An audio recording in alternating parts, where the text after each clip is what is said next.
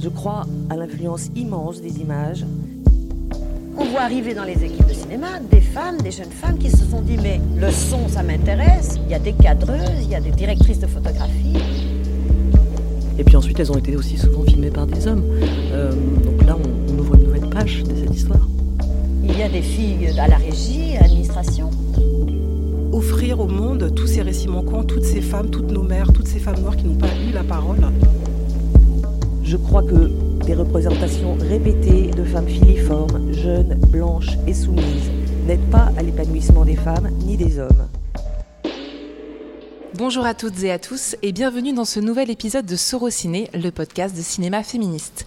Je suis Alicia Arpaya et aujourd'hui je suis en compagnie de Mariana Agier. Bonjour Mariana. Salut. Alors c'est un épisode spécial que nous vous proposons aujourd'hui dans le cadre de notre partenariat avec le festival avant-première des cinémas indépendants parisiens. En effet, nous avons l'immense plaisir, l'honneur même je dirais, d'accueillir Kauter Banania, réalisatrice tunisienne des Fidolfa, un documentaire passionnant présenté en compétition au dernier festival de Cannes et qui est actuellement en salle. Bonjour Kauter. Bonjour. Merci d'avoir accepté notre invitation. Euh, je précise que nous enregistrons depuis le cinéma L'Arlequin où vous venez tout juste de présenter en avant-première ce documentaire qui nous a beaucoup impressionné à Sorociné. Action.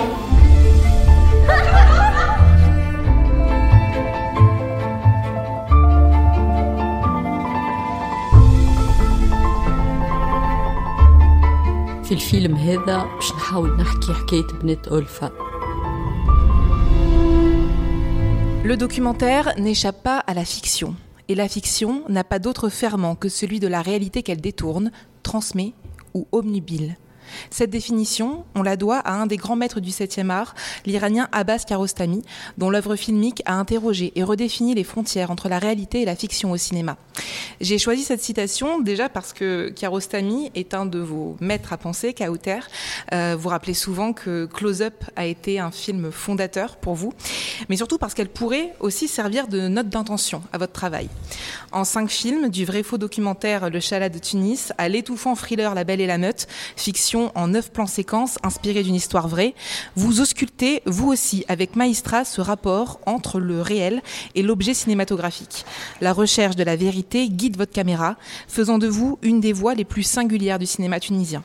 Avec les Fidolfa, vous franchissez même un, un nouveau cap dans cette réflexion pour raconter l'histoire d'Olfa, une femme tunisienne, mère de quatre filles, confrontée à la disparition de deux d'entre elles en 2015.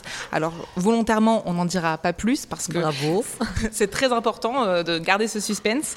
Et donc, vous nous proposez un, un documentaire qui est hybride hybride car on y retrouve à la fois des témoignages directs, des reconstitutions, des incursions sur le tournage, euh, au point qu'on a aussi l'impression en fait de voir parfois un documentaire sur euh, sur le cinéma. Donc c'est une réalisation qui déroute, qui bouscule nos certitudes. Et ça, Mariana, tu voulais justement avant qu'on commence l'interview revenir sur euh, cette mise en scène. Oui, tout à fait. Donc, pour, pour raconter cette histoire, qui est l'histoire d'un déchirement familial, vous, vous adoptez dans Les Filles d'Olpha une mise en scène qui est très forte, qui est extrêmement proche d'une démarche théâtrale. Euh, vous nous présentez donc euh, Olfa avec ses deux filles plus jeunes, celles qui sont restées, qui vont nous raconter donc face caméra l'histoire de, cette famille. Mais vous reconstituez aussi le passé à l'écran, et pour ça vous avez fait appel à des comédiens et des comédiennes professionnels pour incarner donc d'une part euh, les aînées absentes, mais aussi pour incarner Olfa elle-même dans certaines de ses reconstitutions. Et ça, c'est un vrai geste de théâtre et qui, qui, rend le film vraiment poignant parce que c'est un, usage de la fiction qui fait que vous redonnez vie aux fantômes de, ces filles disparues et aussi à ce lien qu'elles avaient avec, euh, avec leur sœur et avec leur mère. Donc cette frontière euh, entre le réel et le fiction, comme, comme Alicia l'a dit, elle est, elle est très floue aussi parce qu'il y a un il y a un dialogue permanent très étrange entre les deux. Donc, par exemple, Alpha, elle va, elle va guider euh, la comédienne qui l'incarne pour, euh, pour jouer certaines, de, certaines des scènes fondamentales dans, dans, cette, dans cette relation familiale. Euh, les filles aussi, elles vont guider euh, celles qui jouent leur sœur pour qu'elles leur, ressemblent. Alors, moi, ça m'a fait aussi penser à Madeleine dans Vertigo d'Hitchcock, un peu cette manière de ressusciter des fantômes par, par le cinéma. Et euh, ce qui est très fort aussi, c'est voilà, c'est que cette reconstitution des souvenirs, elle est, vraiment active, elle est, en, mouvement perpétuel. Et elle permet aussi une rédemption, puisque c'est Olfa qui va, par ce, biais de la fiction, qui va affronter ses actions passées et, faire face à ses erreurs vis-à-vis -vis de ses filles. Et par ces erreurs, donc je parle du fait que on, va en parler en filigrane de ces relations reconstituées. on parle beaucoup de la transmission inconsciente des violences patriarcales, un peu comme une malédiction qui se transmettrait de, mère en fille. Et vous, vous transmettez aussi l'idée d'un espoir qui est incarné par cette génération jeune qui, va tenter de, briser cette malédiction. Bah, merci Maria pour euh, cette analyse qui est, très complète. Kauter, votre cinéma, on vient de le dire, euh, il est plein d'expérimentations formelles, mais vous ne perdez jamais de vue la portée politique de vos œuvres, euh, où vous analysez notamment, on l'a dit, les rouages et les conséquences du patriarcat sur les femmes tunisiennes, toujours à travers le regard de ces femmes. le cinéma, se doit-il d'être nécessairement politique? Oui, je pense. Moi, je revendique l'aspect. De toutes les façons, dès qu'on prend la parole, on dit on a une histoire à raconter, c'est un acte politique en soi. Donc euh, moi je pense que le, le, cinéma est profondément politique et je ne sais pas c'est qui qui disait euh, faire un film c'est faire la propagande de soi. Et je trouvais cette phrase très intéressante parce que on parle d'un point de vue, on parle d'une vision du monde et donc c'est faire la propagande de soi. Et ça on l'oublie souvent et surtout dans le documentaire parce que le documentaire on pense que ça reflète la réalité. Alors que pas du tout, c'est la propagande de soi, je le confirme, c'est euh, les plus beaux documentaires assument leur subjectivité. Et c'est aussi donner une voix à, des femmes tunisiennes auxquelles justement on ne donnait pas souvent la parole, en tout cas au cinéma, dans les films aussi, oui, euh, donner la voix, essayer de comprendre, creuser, euh, euh, faire, comment dire, moi ce que j'aime dans le documentaire, à part le fait que ça donne une voix à, des voix inaudibles qu'on n'entend pas souvent, c'est aussi le fait de donner du sens au réel qui est souvent chaotique, et c'est aussi de comprendre les mécanismes d'oppression, les mécanismes de domination, et c'est des choses qui me passionnent Mm. parce que c'est des choses qui sont là, mais parfois les gens ne, les voient pas ou ne sont pas conscients de ces mécanismes-là. Donc, effectivement, c'est un film où on parle de patriarcat, mais les hommes sont marginalisés dans cette histoire. La seule, euh, comment dire, gardienne du temple du patriarcat, c'est une femme. Euh, donc, euh, moi, pour moi, c'était très intéressant de partir pour analyser ça déjà. En 2016, l'histoire d'Olfa et la disparition de ses filles a été très médiatisée en, Tunisie. En France, on l'a un petit peu moins entendu. Euh, donc vous, vous avez entendu pour la première fois le témoignage d'Olfa à la radio. Et immédiatement, vous avez senti un, personnage de cinéma. Qu'est-ce qui vous a fasciné chez elle? Bah, c'est ce qu'on appelle les personnages de l'extrême, les personnages ambigus, les personnages ambivalents, les personnages qui ont beaucoup de contradictions. Euh, c'est des enfin, je veux dire, moi, les plus beaux personnages euh, que j'aime dans les films, c'est euh, ce genre de personnages. Euh, donc c'était tout de suite voilà une fascination de cet ordre-là, une fascination contre laquelle j'ai dû lutter après parce que c'est le genre de personnage qui pourrait phagocyter un film et c'est pourquoi d'ailleurs je suis arrivée à la solution de la diviser en deux d'en faire, enfin, de ramener une actrice pour l'incarner, pour avoir deux Olfa sur le plateau, pour gérer cette complexité. C'était presque un personnage de fiction, en fait, Olfa, pour vous à ce moment-là? Non, c'était un personnage très réel, euh, très réel, mais, euh, enfin, je veux dire, les personnages de fiction sont souvent inspirés de la réalité. Euh, quand je dis un personnage de l'extrême, enfin, c'est une expression qu'utilise Dostoevsky, c'est effectivement très littéraire et très, mais la réalité est truffée de personnages comme ça. Le réel est plus fort que la fiction? Je ne sais pas, enfin je ne ferai pas un comparatif, mais au fait, la démarche n'est pas la même. C'est-à-dire, moi qui fais des films de fiction et qui fais par ailleurs du documentaire, euh, je sais que la fiction, c'est vraiment la propagande de soi. C'est-à-dire, j'arrive avec ma vision du monde, j'écris un scénario, euh, j'ai des acteurs, ils sont payés pour interpréter ce que j'ai imaginé, alors que le documentaire, je suis dans une position plus humble où je suis dans la vie des gens. j'arrive peut-être parfois avec des idées préconçues qui sont tout de suite fracassées. Et je suis surprise tout le temps et je suis remise à ma place et mes, préjugés sont tout le temps questionnés. Et je trouve que c'est une démarche euh, intellectuellement très stimulante. Et c'est dans ce sens que peut-être le réel euh, m'a au fait, c'était la porte par laquelle, en tout cas le cinéma documentaire, la porte par laquelle euh, j'ai pu faire des fictions par la suite.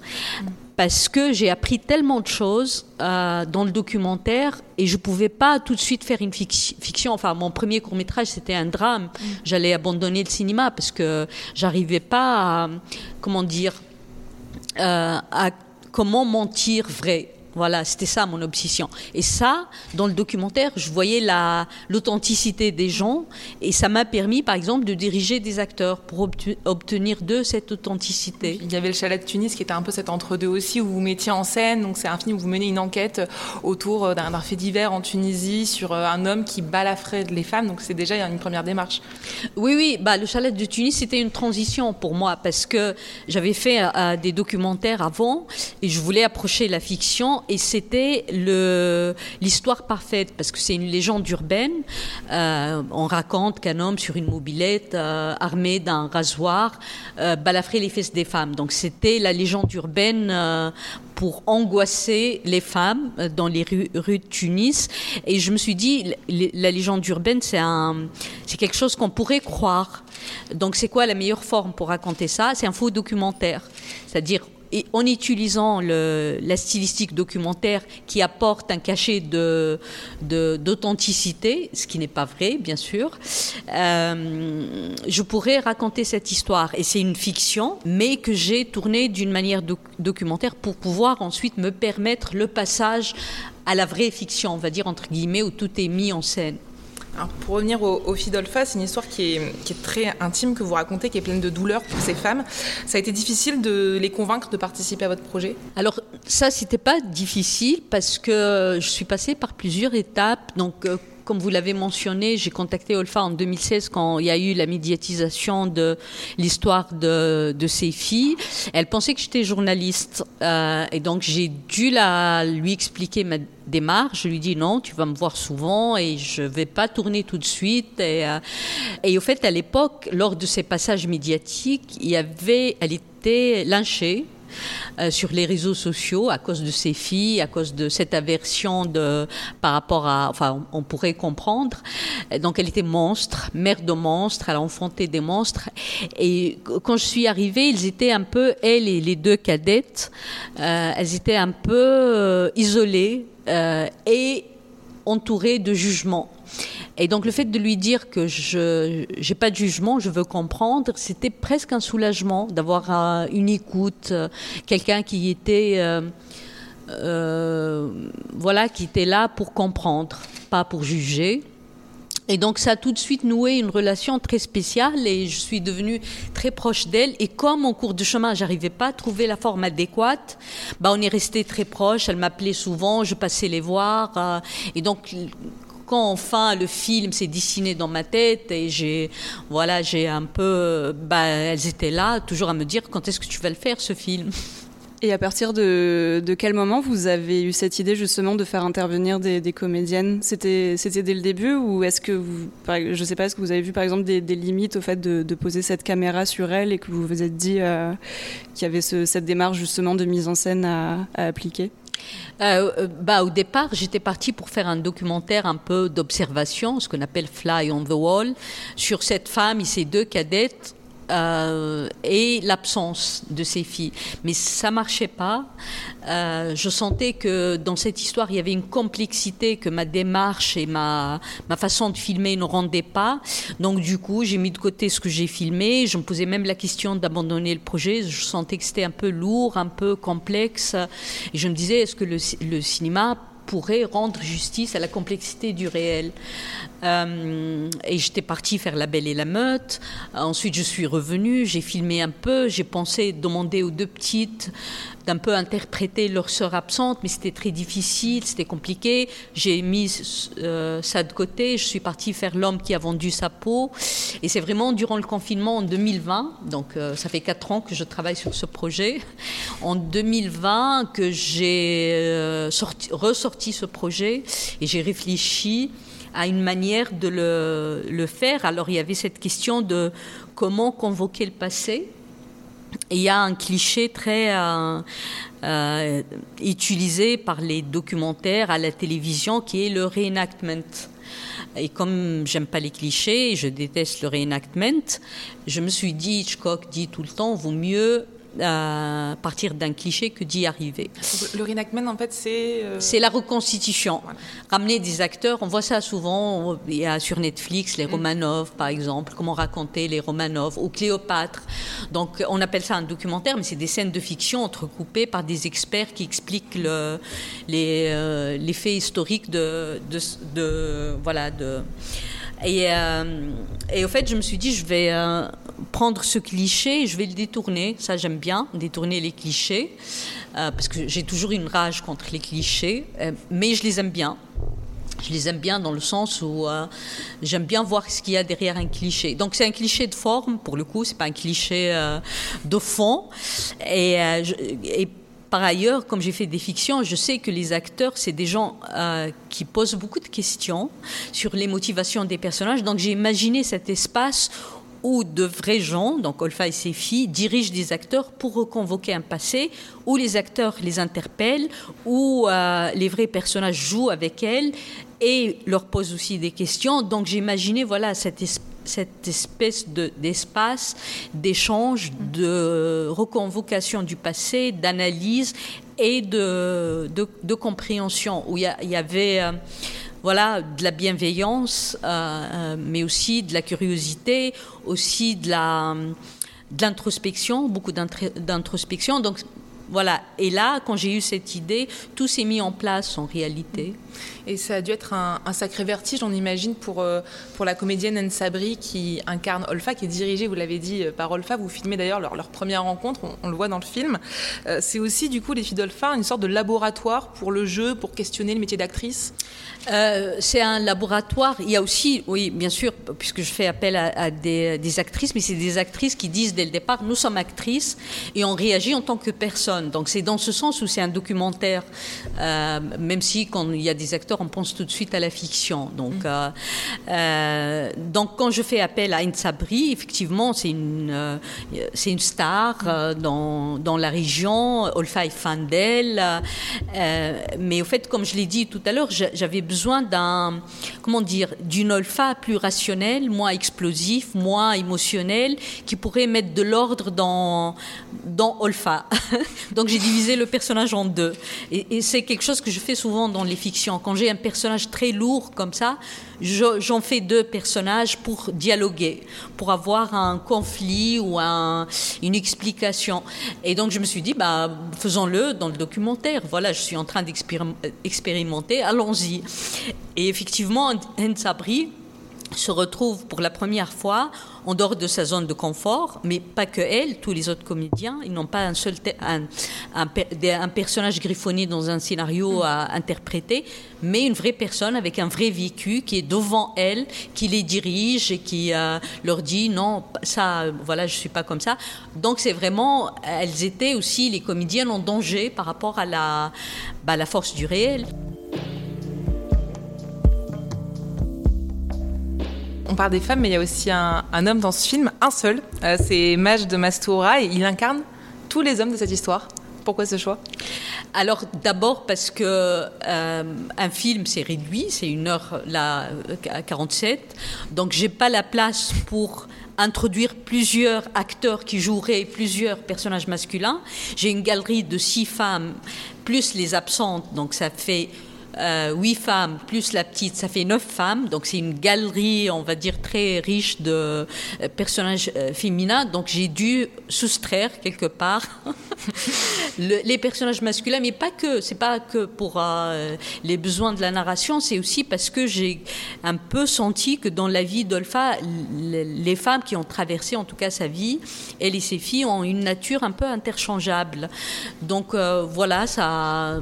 Enfin, je pense que ça marche, que ça c'est pas puisque voilà, il dit je suis un acteur, on voit que on le voit euh, interpréter plusieurs personnages dans des costumes différents, donc on a capté la pluralité de ce personnage masculin acteur slash acteur. Et d'ailleurs, Alicia parlait tout à l'heure des, coulisses du jeu d'acteur. Il y a, euh, en parlant de, cet acteur-là, une scène notamment où il doit euh, reconstituer un, acte de violence sexuelle et où lui-même, en fait, ne s'en sent pas capable et demande à couper la caméra et à parler avec vous. et là, enfin, c'est là où on a aussi cette, frontière très brouillée entre le réel et la fiction. Est-ce que le fait d'intégrer cette scène-là au montage, ça s'est imposé pour vous comme, comme une évidence dans votre démarche ou comment est-ce que vous l'avez vécu vous à ce moment-là? C'est, vraiment briser le quatrième mur en fait ce qui, ce qui se passe à ce moment-là dans le film Oui, oui. Bah, sur le moment, je l'ai très mal vécu. C'était un moment très stressant parce que le film m'échappait. J'ai un comédien qui dit il veut pas faire la scène. J'ai euh, le vrai personnage, donc Aya, qui insiste pour faire la scène. Euh, donc c'était un moment très. Et je pensais pas garder cette scène en réalité dans le montage, mais en regardant, en re-regardant à tête reposée dans le montage, j'ai vu ce que disait Aya donc c'est elle qui joue avec lui cette scène, c'est la vraie fille d'Olfa, et qui euh, parle d'un bah, d'un traumatisme, d'un abus très, euh, très fort, et qui, et donc l'acteur n'est pas armé pour écouter cette parole traumatique, donc il conteste sa présence sur le plateau, le fait que je le jette comme ça, parce que lui il connaissait pas les filles, moi je les connais très bien, mais pas lui. Donc pour lui c'était euh, stop, il faut qu'on parle, ce qui est tout à fait normal. Mais derrière, ce que dit Aya est d'un courage absolu, parce qu'elle dit d'abord, appelle-le, je veux cette scène. Elle insiste, dis-lui, j'en ai besoin pour qu'il m'aide. Et après, elle dit, elle passe à un autre niveau, elle dit, mais c'est un acteur. Dis-lui que je suis actrice, c'est un dialogue que j'ai appris. Euh, comme pour amoindrir la gravité de, bah, de sa parole de victime. Donc j'ai trouvé ça tellement brillant et tellement courageux de sa part. Et ensuite, quand j'étais en train de monter, je l'ai eu une fois au téléphone, elle me dit, j'espère que tu vas pas couper cette scène. Moi, j'en ai besoin. Et là, je me suis dit, il faut que je la garde, la scène. C'est pas possible. Elle était là donc elle, victime d'un abus, à nous rassurer, nous tous, l'équipe, à nous dire mais je suis passée par là, mais c'est pas la première fois que je raconte cette histoire. Et c'était un moment bah, bah, qui m'a donné la chair de poule en termes de courage d'une gamine euh, de 19 ans, de 18 ans, elle avait 18 ans à l'époque, qui était en train de rassurer des adultes autour d'elle. Et euh, voilà, c'était une scène incroyable et très intense.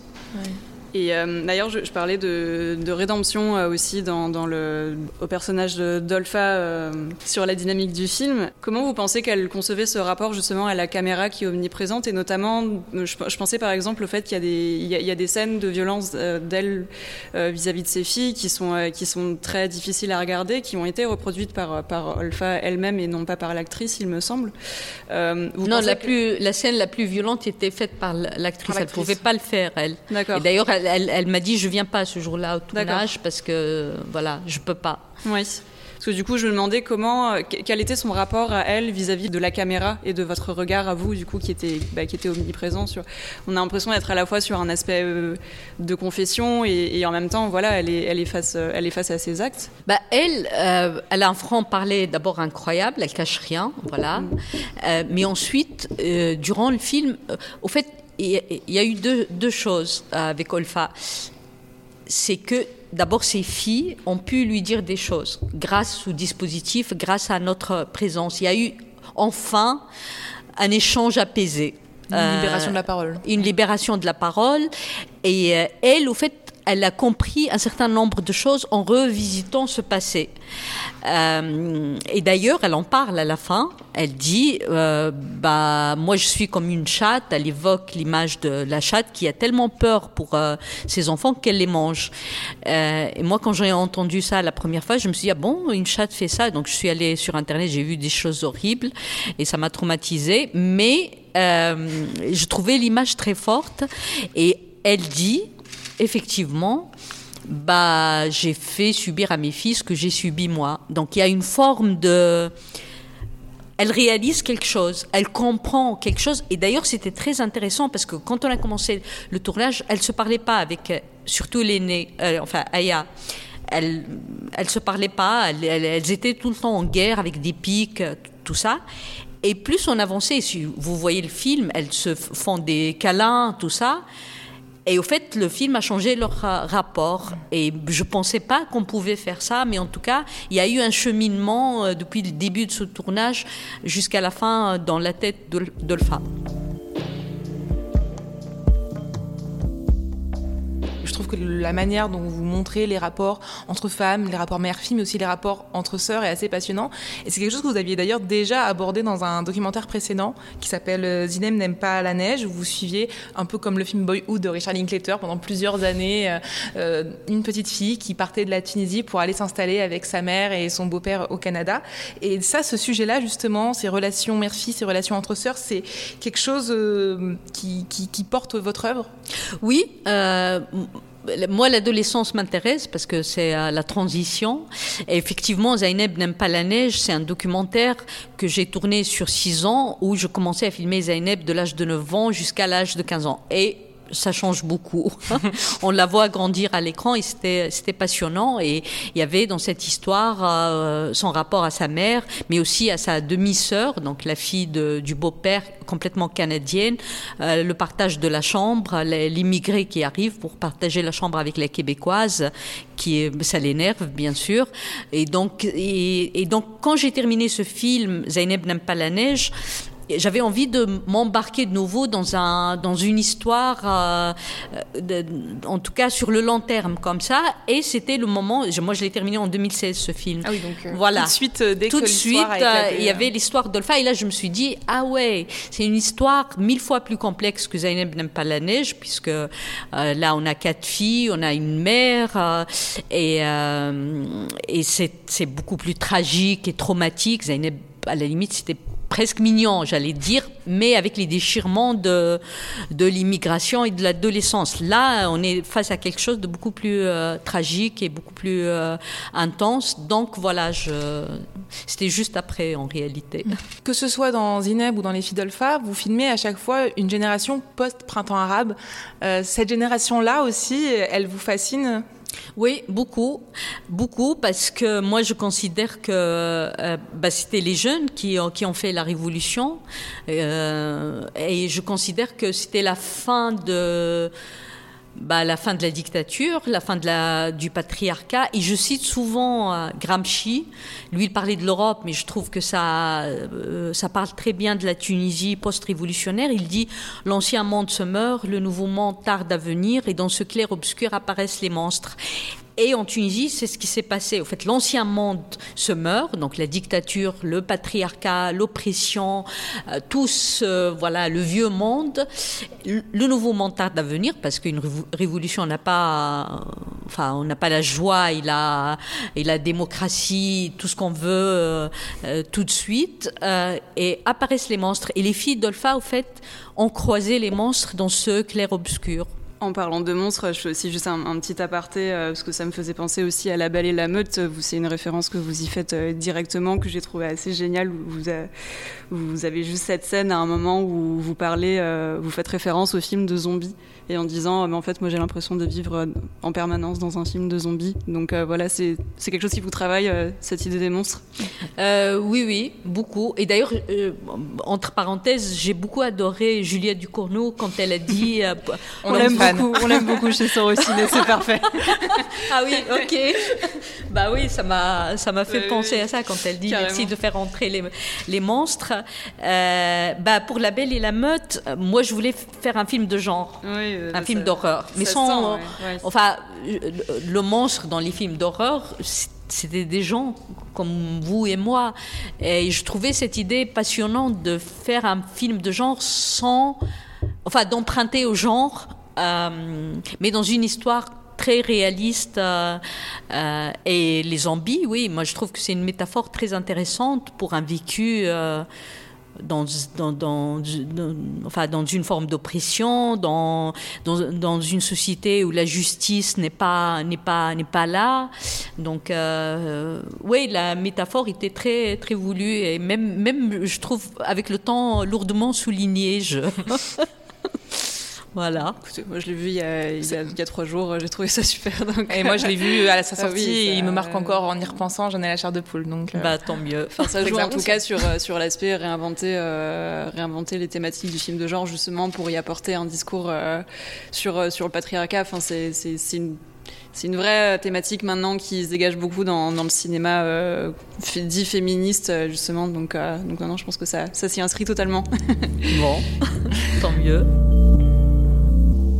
Pour conclure, un petit retour sur votre présence en ce début de mois de juillet au Festival international du film de La Rochelle, qui rendait hommage aux réalisatrices tunisiennes, de la pionnière Moufida Tlati au Fidolfa. Vous, justement, je me demandais si vous aviez des, figures euh, féminines, des réalisatrices qui vous ont inspiré. Alors, moi, euh, quand j'étais jeune, il y avait personne autour de moi qui faisait du euh, cinéma. Enfin, c'était quelque chose qui venait d'ailleurs.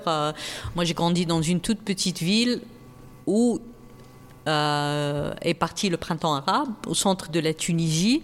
Donc moi, j'avais pas autour de moi de gens qui faisaient des films. Euh, d'ailleurs, j'ai fait une école de commerce. Euh, et quand j'ai commencé à, à, réfléchir, enfin à me dire, je dois faire du cinéma, c'est grâce à des rencontres. bah, au fait, il y avait déjà des réalisatrices tunisiennes. Il y avait Salma Bakar, il y avait Moufida Tletli. Donc il y avait des rôles modèles autour de moi et je me souviens, euh, je suis allée voir un court métrage d'une autre réalisatrice tunisienne un peu plus jeune qu'elle, qui s'appelle Raja Amari, qui a fait un très beau film qui s'appelle Satin Rouge, qui était à La Rochelle. Euh, et c'était son premier court métrage. Et elle était accompagnée de sa productrice tunisienne qui s'appelle Dora Bouchoucha. J'étais dans la salle de cinéma. Et quand on a présenté la réalisatrice, elle est toute jeune, toute menue. Et je me suis dit, mais si elle, elle peut le faire, moi, je peux le faire. Et c'était un déclencheur euh, de me dire, mais oui, je peux le faire, bien sûr. Parce qu'en général, on a la figure du réalisateur, euh, enfin, classique, quoi. Le réalisateur, c'est Kubrick, euh, c'est des figures comme ça, d'hommes très... un peu inclassables, intouchables. Voilà, le, le dieu, quoi. Donc, en voyant Raja Marie dans cette salle de, de cinéma, je me suis dit, mais, mais c'est possible. En réalité, elle l'a fait. Bravo, j'arrive. Voilà. Et d'ailleurs, euh, on, constate, nous, au sein de la rédaction, il y a, on a l'impression qu'il y a actuellement une, vraie émergence d'une génération de jeunes réalisatrices euh, maghrébines. Euh, je pense à beaucoup de cinéastes qui, en sont actuellement à leur premier ou deuxième film. Je pense à Leila Bouzid en Tunisie avec euh, son deuxième film, Une histoire d'amour et de désir, qui était sorti il y a quelques années. Euh, alors, n'hésitez pas à me reprendre si je les prononce mal. Euh, je pense à Mariam Touzani aussi, euh, qui a sorti Le Bleu du Caftan euh, il y a quelques mois. On avait interviewé récemment euh, Yasmine Benkiran, où on parle aussi de Sofia Alaoui au Maroc. Donc, on a quand même l'impression qu'il y a une, euh, vraie émergence de femmes qui, prennent, la parole, prennent la caméra, euh, qui, trouvent le, budget, la production pour réaliser leur premier, deuxième film. Comment est-ce que vous l'interprétez, vous, cette, émergence de réalisatrice? Est-ce que ça vous rend confiante? Je ne sais pas comment je l'interprète. On me pose souvent la question, mais pas qu'au Maghreb. Il y a aussi, dans les, autres pays arabes, il y a une émergence de voix féminines très très forte, enfin même en Arabie Saoudite, euh, euh, enfin un petit peu partout dans la région, bah, on a envie de parler. Nous, les femmes, je pense qu'on a envie de prendre la parole et de raconter des histoires, donc c'est tant mieux. Et j'ai l'impression qu'il y a aussi un, un, contexte qui fait que c'est ça. Enfin voilà, maintenant c'est possible, possible, pour elle de, ne serait-ce qu'en termes matériels, de, de, réaliser ses films, de, de trouver, euh, trouver les, ne serait-ce que les, les financements, euh, les équipes pour les réaliser, etc. Euh, oui, enfin ça reste toujours très difficile de faire des films euh, dans nos pays parce qu'il n'y a pas beaucoup de moyens. Enfin ça dépend quel pays. Après c'est les, enfin c'est pas les, les mm. mêmes les mêmes schémas, euh, mais c'est aussi grâce à la démocratisation de des outils de fabrication. Donc les films coûtent euh, quand même. C'est pas des films à gros budget hein, quand vous regardez. Et d'ailleurs moi j'ai commencé par le documentaire aussi pour ça parce que c'est le parent pauvre du cinéma. On peut s'exprimer et dire beaucoup de choses à travers le documentaire. Ça coûte pas cher. En général au début on vous fait pas confiance pour euh, euh, les budgets, pour les fonds, tout ça. Donc donc je pense qu'il y a beaucoup de facteurs. Oui. Et puis même euh, le printemps arabe a aussi aidé euh, les femmes à s'exprimer, euh, j'imagine aussi une sorte de liberté nouvelle. Absolument. En tout cas, moi je le constate en Tunisie. Après chaque pays est différent. Il a une en Tunisie, bah il y a plus de censure. Et ça, c'était une très bonne nouvelle. Moi, tous les films que j'ai faits les dix dernières années, j'aurais jamais pu les faire sous Ben Ali. D'ailleurs, c'est très intéressant parce que mon premier documentaire, qui était en 2010, donc juste avant, avant la Révolution, je l'ai fait à Paris. Je ne l'ai pas fait en Tunisie parce que bah, c'était. Euh, c'était même pas la peine. Le, discours, euh, euh, c'était la propagande. La propagande s'emparait du réel. Donc, juste après, voilà, j'ai investi le réel avec mes collègues réalisateurs. Et c'est pourquoi peut-être on parle d'un dynamisme de cinéma tunisien et de, et de filmographie intéressante. Merci, on va continuer nous à suivre tout ça chez Sorociné avec beaucoup, beaucoup de passion. Merci beaucoup Kauter d'être venu euh, parler avec nous des Fidolfa, qui est actuellement en salle, je le rappelle. C'est la fin de cet épisode spécial du podcast Sorociné, en partenariat avec les cinémas indépendants parisiens. On espère qu'il vous a plu. Si c'est le cas, n'hésitez pas à le partager et à nous laisser aussi une petite note sur Apple Podcast. Merci encore à notre invité Kauter Benania pour sa présence. Les Fidolfa est donc chaudement recommandé et vous pouvez d'ailleurs réécouter notre critique du film dans notre épisode bilan du Festival de Cannes 2023. Merci Mariana également. C'était le dernier épisode de la saison 5 du podcast de Sorociné, mais ne vous inquiétez pas, après une petite pause estivale, on se retrouve très bientôt dès la rentrée avec de nouveaux épisodes pleins de surprises. D'ici là, vous pouvez nous retrouver sur Facebook, Instagram et Twitter, lire nos chroniques sur le site Sorociné et jeter un œil à notre jolie revue, toujours disponible à la vente. À très bientôt. À bientôt.